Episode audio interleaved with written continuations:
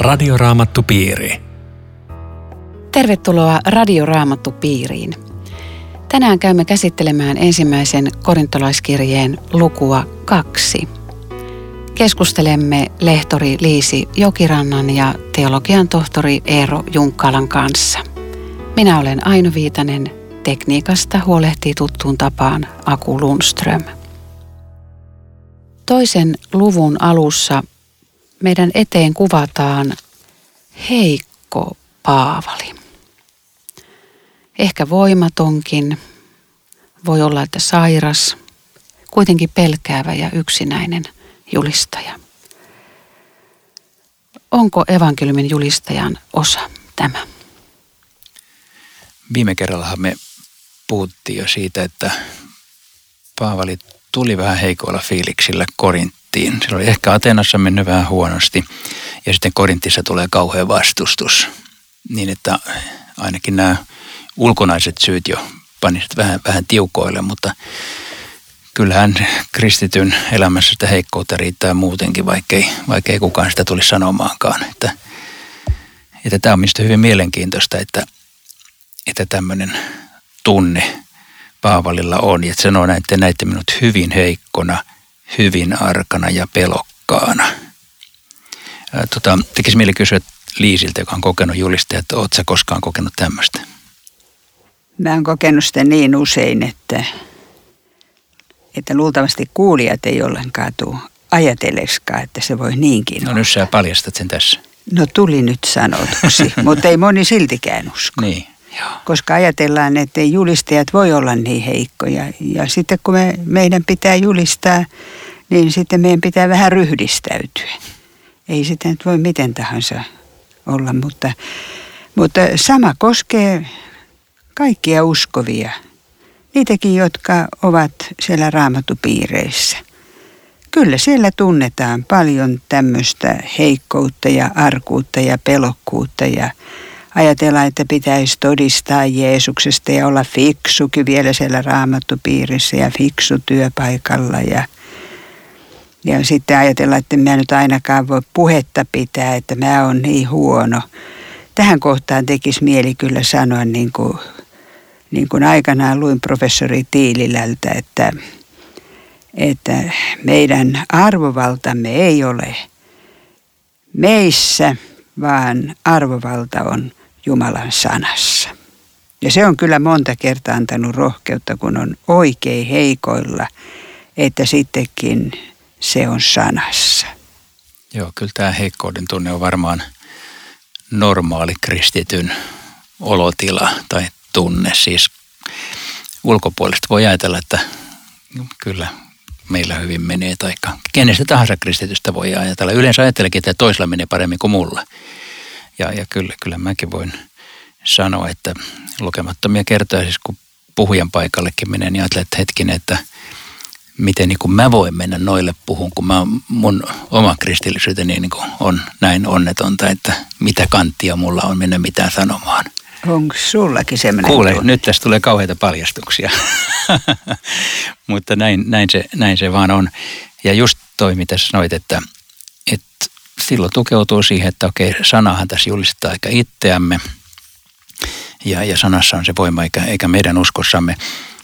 Toisaalta minusta on tosi kiva, että Paavali uskaltaa myöntää. Sehän ei usein näitä myönnä. He ei, ei paljon täällä paljasta itteensä, mutta että koska tämmöinen heikkouden myöntäminen hän on myöskin aika, aika sanoisinko tervehdyttävää, siis että uskaltaa itsellensä myöntää ja sanoa ääneen muille.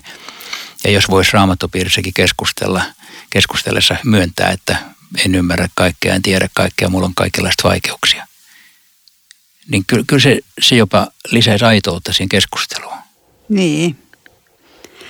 Ja kyllä sitten Paavalista ajattelen, että hänelle merkitsi ristiinnaulittu Kristus niin, että, että hän sen nojalla voi julistaa Kristusta ja evankeliumia.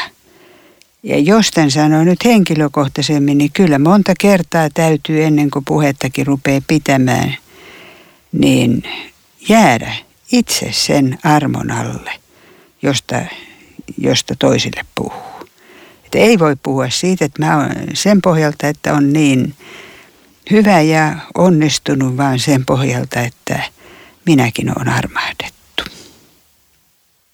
Ja lisäksi vielä tästä niin tuli mieleen, että, että kyllä Paavali on tehnyt myöskin ihan tietoisen ratkaisun siinä, että hän puhuu ristiinnaulitusta Kristuksesta. Ja voi olla, että sekin häntä pelotti. Sillä se ei ole ihmisille mieleinen sanoma. Niin, miten sä, miksi se olisi häntä pelottanut? No sen takia, että se synnyttää aina vastustuksen. Ei, ei koskaan ristin sanomaa voi julistaa niin, että se jossakussa herätä, herätä kielteisiä tunteita ja joskus se saa ihmiset ihan raivoon niin kuin Korintissakin. Juutalaista raivostui niin, että hänet heitettiin sieltä ulos. Se on tietoinen ratkaisu. Minä puhun ristiinnaulitusta Kristuksesta ettei teidän uskonne perustuisi ihmisten viisauteen vai Jumalan voimaan. Ja, ja tästä ratkaisusta pitäisi meidänkin pitää kiinni. Kyllä meillä julistajana varmaan on kiusaus ikään kuin olla vähän fiksumpia. Joo. Mulle tulee mieleen yksi kokemus. Billy Graham oli Suomessa kauan kauan sitten ja se oli pitänyt työntekijöille, papeille tilaisuuden, julistanut evankeliumia. Sitten me tultiin kirkosta ulos, niin yksi pappi sanoi mulle näin, että tollain mäkin puhuin kymmenen vuotta sitten, mutta nykyisin mä yritän puhua paljon viksumpia. Ja se, se pikkusen nauroi itsellensä, kun se, se tajusi, että hän, hän on unohtanut tänne että Kristuksen ristiin ja yksinkertaisen evankeliumiin – ja hän on ruvennut puhumaan muita viksuja juttuja. Että Aivan. tämä kiusaus meillä kyllä todella on. On. Ehdottomasti. Ja jos tämä vie vetää sielun vihollisen, niin hän ei koskaan toivo, että ristiinnaulitusta puhutaan. Ja, ja sekin asettaa meille tietyt kiusaukset. Ja silloin se on sellainen hengellinen taistelu Jumalan edessä aina, että keskitys tähän ytimeen ja aina. Olisi, olisi siinä uskollinen. Joo. No nyt jos joku julistaja kokee, että että hän on keskittynyt kehällisiin asioihin, niin hän varmaan voi aloittaa alusta. Joo, ja jokainen kristitty, joka, joka on jollain tavalla lähtenyt niin kuin menee vikasuuntaan siinä, että etsii tukea tai perusteita jostain muusta kuin tästä. Ja, ja mä ajattelen, että Jumala vie meitä tähän, jos me ollaan rehellisiä Jumalan edessä, niin vie tähän, että me joudutaan niin kuin oman elämämme äh, mahdollisuuksien kanssa vararikkoon – huomataan oma syntisyytemme, suuri heikkoutemme kaikkien asioiden kanssa ja silloin joutuu niin kuin etsiin sitä ainoa turvaa, että jos Jeesus ei mua armahda, niin tästä ei tule mitään, mutta onneksi hän armahtaa kaikki hyvin. Voisiko ajatella näin, että, että kun niitä hyviä tekoja ei ole ja toisaalta kaikki omat motiivit on ohuita ja kestämättömiä Jumalan pyhyyden edessä, niin voisiko ajatella, että – että eihän me voitaisiin sitten tehdä mitään, jos, jos niin kuin me, meillä pitäisi olla se puhtaus. Mutta koska Jeesus on kuollut meidän puolesta, niin ne teot, mitä me tehdään, tai ne hyvät pyrkimykset ja hyvät teot, joita me tehdään, niin sitä syntisyyttä, joka niihin sekoittuu, ei lueta meille sen tähden, koska Jeesus on kuollut meidän puolesta, niin sen tähden me ylipäätänsä voidaan mitään täällä tehdä. Tämä on kauhean monimutkaisesti no, sanottu. Se, se oli varmaan se... ihan hyvä teologia, mikä sulla oli tässä. mutta että et kun rupeaa oikein suremaan sitä, että kun tämä on niin kurjaa tämä oma vaellus ja, ja kaikki teot, koska ne ei ole itsessään puhtaita, niin kuitenkin Jeesuksen uhrin tähden me voidaan ylipäätänsä jotakin tehdä. Tota, Paavali sanoo tuossa jakeessa yhdeksän, me julistamme niin kuin on kirjoitettu. Mitä tämä herättää teissä? pitäytymistä raamatun sanaan. Se on, se on hyvä, että se on tuollain sanottu selvästi tuossa, että koska siinäkin on oikeastaan yksi kielottelun aihe. Mä luulen, niin kuin, mitä sanoit Liisi äsken siitä, että on kielottelun aihe, että keskitys Kristukseen, niin myöskin se, että uskaltaa olla kiinni raamatussa ja lukee raamattua puhuessansa ja, ja näin, että nyt me puhutaan tässä julistajille, mutta nämä koskee tietenkin kaikkia soveltuvin osin. Että sikäli kun, niin kun kuvittelee, että raamatun ulkopuolella jotain suurempia viisauksia näissä Jumalan asioissa, niin sitten sit lähtee menemään tietenkin ihan vikasuuntaan. Että kun tässä sanassa on kaikki se, mitä me tarvitaan tätä uskoa ja hengellistä elämää ja Jumalan suhdetta varten, niin siinä pitäisi pitäytyä. Minä olenkin usein sanonut, että Jumalan sana ja Kristus, Kristus ristiin naulittuna, ne on seurakunnan kaksi peruspylvästä. Ne on kaksi luovuttamatonta. Monista asioista voidaan kiistellä ja olla eri mieltä, mutta, mutta nämä kaksi on se, joka pitää seurakuntaa pystyssä. Tietysti siihen sitten kuuluu myöskin sakramentit, jotka ovat Jumalan evankeliumia näkyvässä muodossa. Mutta ne ei muuta sitä, että sana, sana ja ristiin naulittu Kristus. Ja sen takia, kun sanassa on siis itsessänsä voima, niin se, että raamattupiirissä luetaan raamattua, niin jos se, siinä jo Jumala toimii. Siis meidän ei tarvi ymmärtää kaikkea, meidän ei tarvi selittää kaikkea, mutta se, että se on läsnä ja se, se saa tilaa meidän elämässämme, niin se jo vaikuttaa. Niin kuin Paavali täällä sanoo, että tämä ei perustu teidän viisauteen, vaan Jumalan voimaan. Ja se voima on tässä sanassa.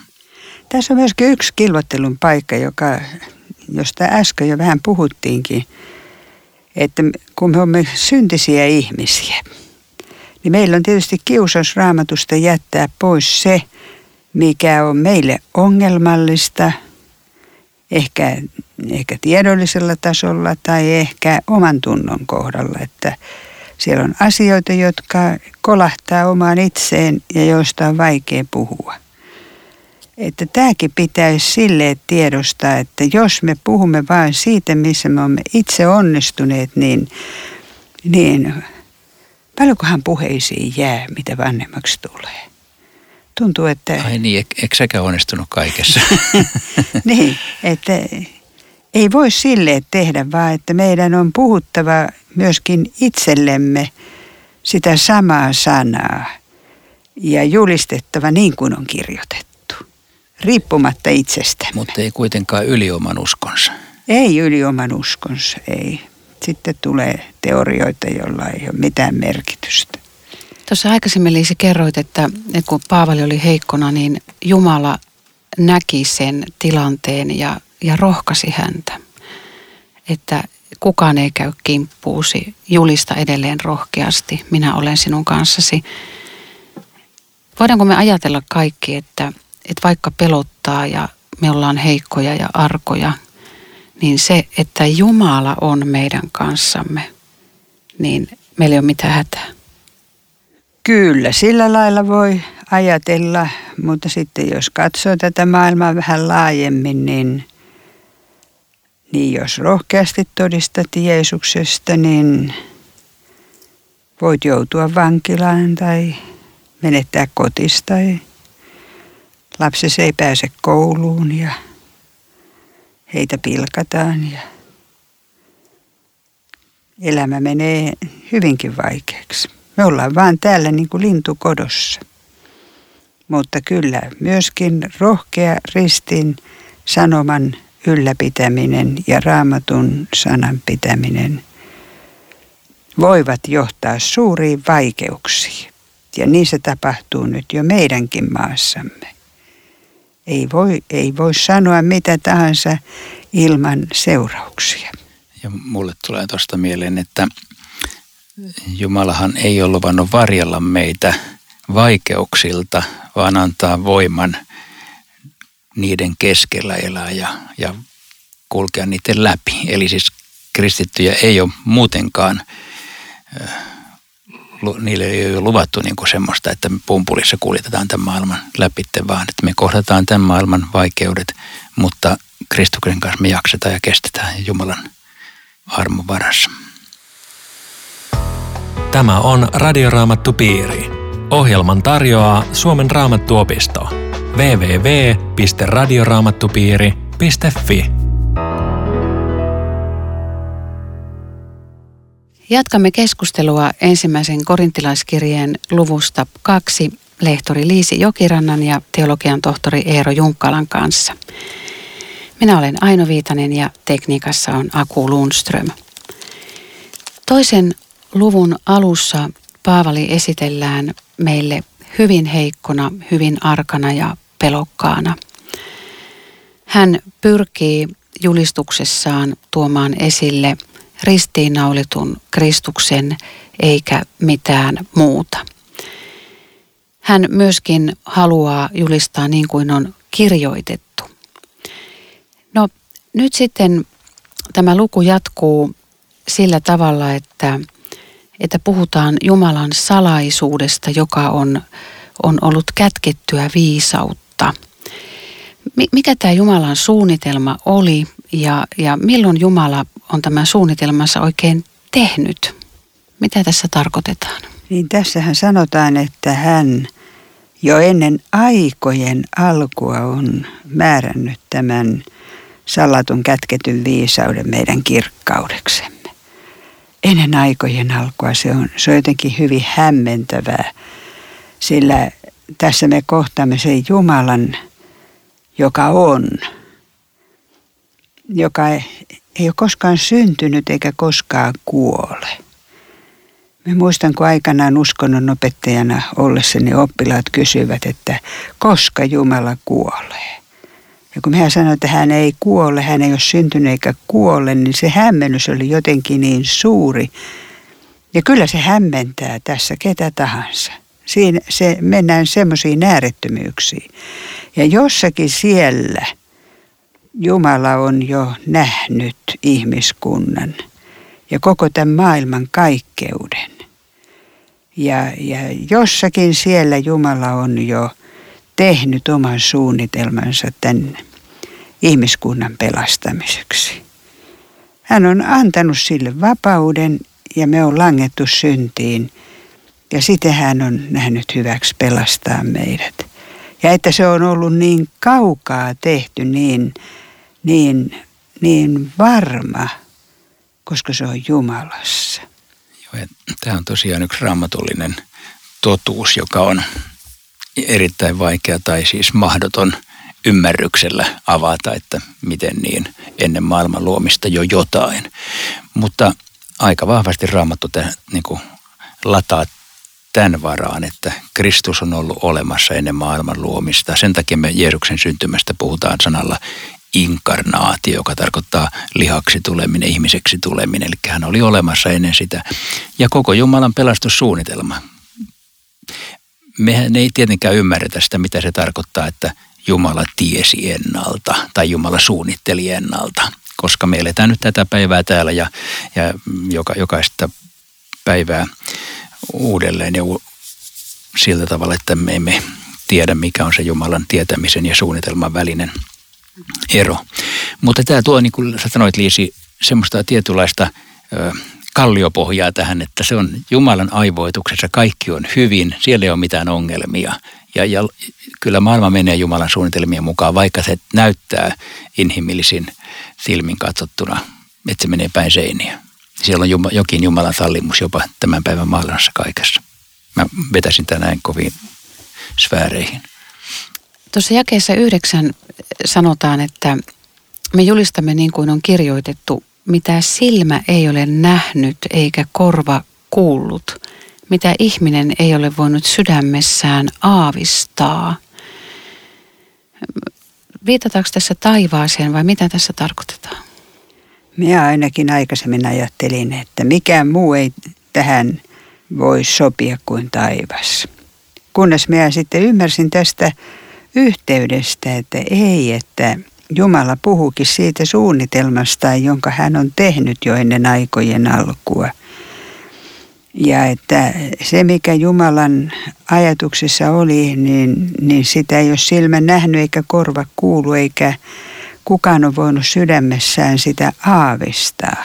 Mutta se, se on valmistettu niille, jotka häntä rakastavat. Siis pelastus. Koko pelastus on valmistettu. Se on niin varma, koska, koska se on Jumalan valmistama. Ja tottahan siihen kuuluu iankaikkinen elämäkin. Ja, ja s- sitten tässä näkyy vielä se kesä kahdeksan, että sitä ei kukaan tämän maailman valtiaista ole tuntenut. Se on merkillinen asia, että Jumala on tehnyt tämän kaiken ja osa ihmisistä ei ole koskaan sitä tuntenut, ei, ei halunnutkaan tuntea. Mutta, mutta sitten on ihmisiä, joille tämä aukeaa jollakin tavalla, mutta en usko, että kukaan käsittää sitä täydessä kirkkaudessaan. Juuri näin ja sitten toi, että silmä ei ole nähnyt eikä korva kuulu, että se ei avaudu niin kuin ihmissilmille eikä ihmisymmärrykselle, että se on koko ajan jotain sellaista, joka annetaan meille ulkopuolelta. Ja, ja mäkin olen miettinyt sitä, että taivastako vai, vai jotain muuta. Ja varmaan se niin kuin päämäärä on sitten taivaassa, mutta että se on jo nyt tämä, tämä käsittämätön lahja meillä olemassa. No täällä sanotaan jakeessa 11, että kuka muu kuin ihmisen oma henki tietää, mitä ihmisessä on. Samoin vain Jumalan henki tietää, mitä Jumalassa on. Tämäkö vähän tämmöistä erikoista puhetta? Tai vielä tuossa jakeessa 10, meille Jumala on sen ilmoittanut hengellään. Henki tutkii kaiken, myös Jumalan syvimmät salaisuudet. Onko tässä nyt sitten niin kuin kahta eri sorttia ihmisiä, niitä, joille henki puhuu ja sitten ne, joille vaan se ihmisen oma henki puhuu. Ei, ei kun mun mielestä on ihan selvä juttu, että, että tämä ihmisen henki tässä on sitä, että ihminen ymmärtää ihmisen asioita. Tälle voitaisiin antaa vaikka nimi psykologia.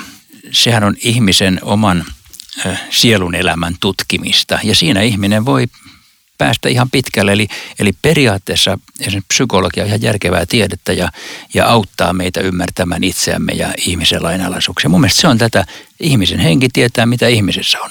Mutta sitten psykologia ei avaa uskoa. Se ei, sitä tietä ei päästä koskaan taivaaseen. Siihen tarvitaan Jumalan henki, siihen tarvitaan pyhän hengen valaisu, että sanotaan uskon silmät avautuu – ja, ja sitten sit me puhutaan tästä maailmasta, mitä, mitä Paavali korostaa. Ja tähän on ihan niin kuin jatkoa tämä, että me emme ole saaneet maailman henkeä, vaan Jumalan oman hengen, jotta tietäisimme, mitä hän on lahjoittanut meille. Eli niissä, jotka uskovat Jeesukseen, on Jumalan lahjoittama henki, ja joka, joka auttaa näkemään näitä Jumalan tätä Jumalan salaisuutta, joka on ennen maailman perustamista jo, jo annettu ja joka on sitten tullut meidän osaksemme, että me tietäisimme, mitä meillä on lahjoitettu. Ja voi pojat, kuulkaa, kun me oikein tiedettäisiin, mitä meillä on lahjoitettu, niin, niin tämä elämä olisikin ihan toisen mallista kuin se, että aina kattelee savisia saappaita. Niinpä. Ja mun mielestä tämä tämä puhuu siis siitäkin, tai mulle siitä, että uskosta osaton ihminen ei yksinkertaisesti voi tajuta, mikä, mikä juttu tässä uskossa on. Ja, ja monilla varmaan se kokemus, kun on tullut uskoon, niin kuvittelee, että nyt mä saan kaikki kääntymään, kun mä selitän tämän, tämän hienon jutun kaikille. Ja sitten ihmiset vaan sanoo, että aha, mitä toi nyt on? Koska se ei avaudu ellei Jumalan henki sitä avaa. Ja, ja silloin siinä on se, se uskomaailma ja epäuskomaailma, vaikka sitä ihmisilmin pysty mittaamaan, niin, niin siinä on aika suuri ero juuri tässä, että, että vasta pyhän hengen valaisemaan, että oho, Kristuksen risti ratkaisee koko jutun. Uskosta osa sanoo, että mitä pöhköä, en tajua mitään. Niin, moni sanoo ennen uskoon tuloa, että, että hän ei ole ymmärtänyt raamatun sanasta mitään. Mutta sitten kun hän on tullut uskoon, niin se on jotenkin alkanut avautumaan. Mutta kyllä siellä on yhtä ja toista vaikeaa tajusta niin kuin senkin jälkeen. Meinaatko vaikka vedät radioraamattopiiriä, niin sanot, että siellä on vaikeita kyllä, kyllä kuule, siellä on niin, niin paljon vaikeita asioita, mutta että onpa ihminen sitten uskossa tai ei, niin kannattaako silti lukea raamattua, vaikkei sitä ymmärrä mitään? Mitä mieltä olette? Ehdottomasti kannattaa. Minä jopa luin yhden mielenkiintoisen elämäkerran tämmöistä juutalaisnaisesta, jonka nimi oli Lili Rechner. Ja hän joutui tekemisiin näiden kristinuskon asioiden kanssa, mutta hän ei halunnut lukea uutta testamenttia. Sitten, sitten hän joutui semmoiseen tilanteeseen, että, että hän päätti, että no hän nyt lukee sen.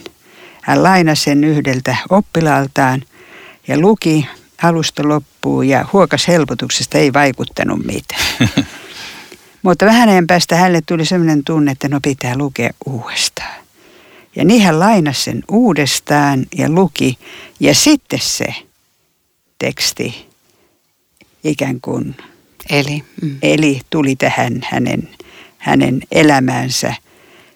Monia kohtia, jotka puhuttelivat häntä. Yksi oli se, että jos hän nyt rukoilee Jeesuksen nimeen, niin hän tunnustaa Jeesuksen. Hän ei voi rukoilla Jeesuksen nimeä, hän ei voi rukoilla Jeesuksen nimeä. Ja lopulta hän polvistui ja rukoili Jeesuksen nimeen. Ja se oli siinä.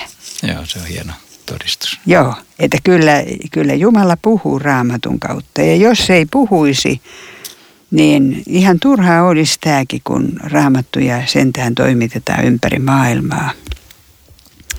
Pyhä henki on siinä sanassa.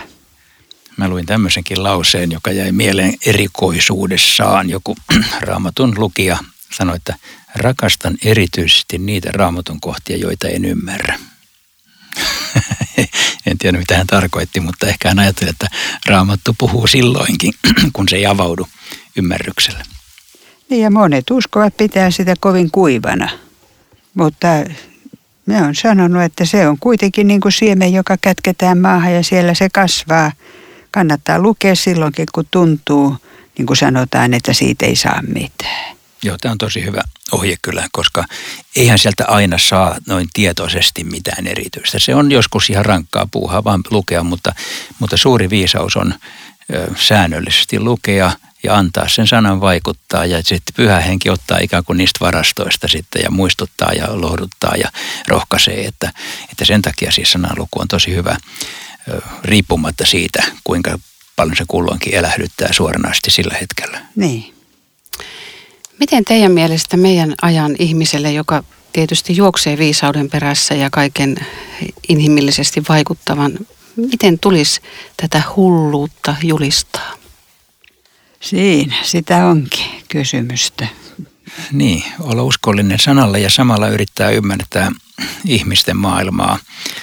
Siis musta siinä tarvitaan sitten jotain, että ihmisen oma henki tietää, mitä ihmisessä on sitäkin puolta, että, että meidän, jotka siis ollaan opettamassa ja julistamassa, niin meidän pitäisi jotain ymmärtää siitäkin, missä maailmassa ihmiset elää ja mikä on niiden niin kuin, elämän lainalaisuuksia.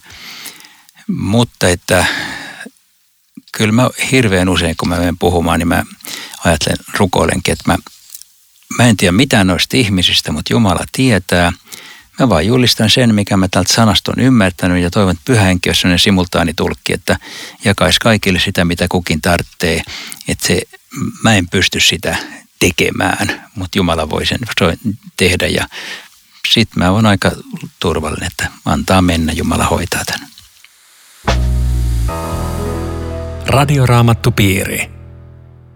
Tässä oli kaikki tänään. Kiitos mukana olosta.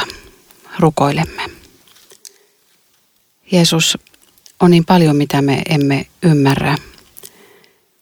Ja kuitenkin me tiedämme, että sinun ristinkuolemasi ja ylösnousemuksesi on se asia, joka meidät pelastaa ja jota meidän tulee julistaa.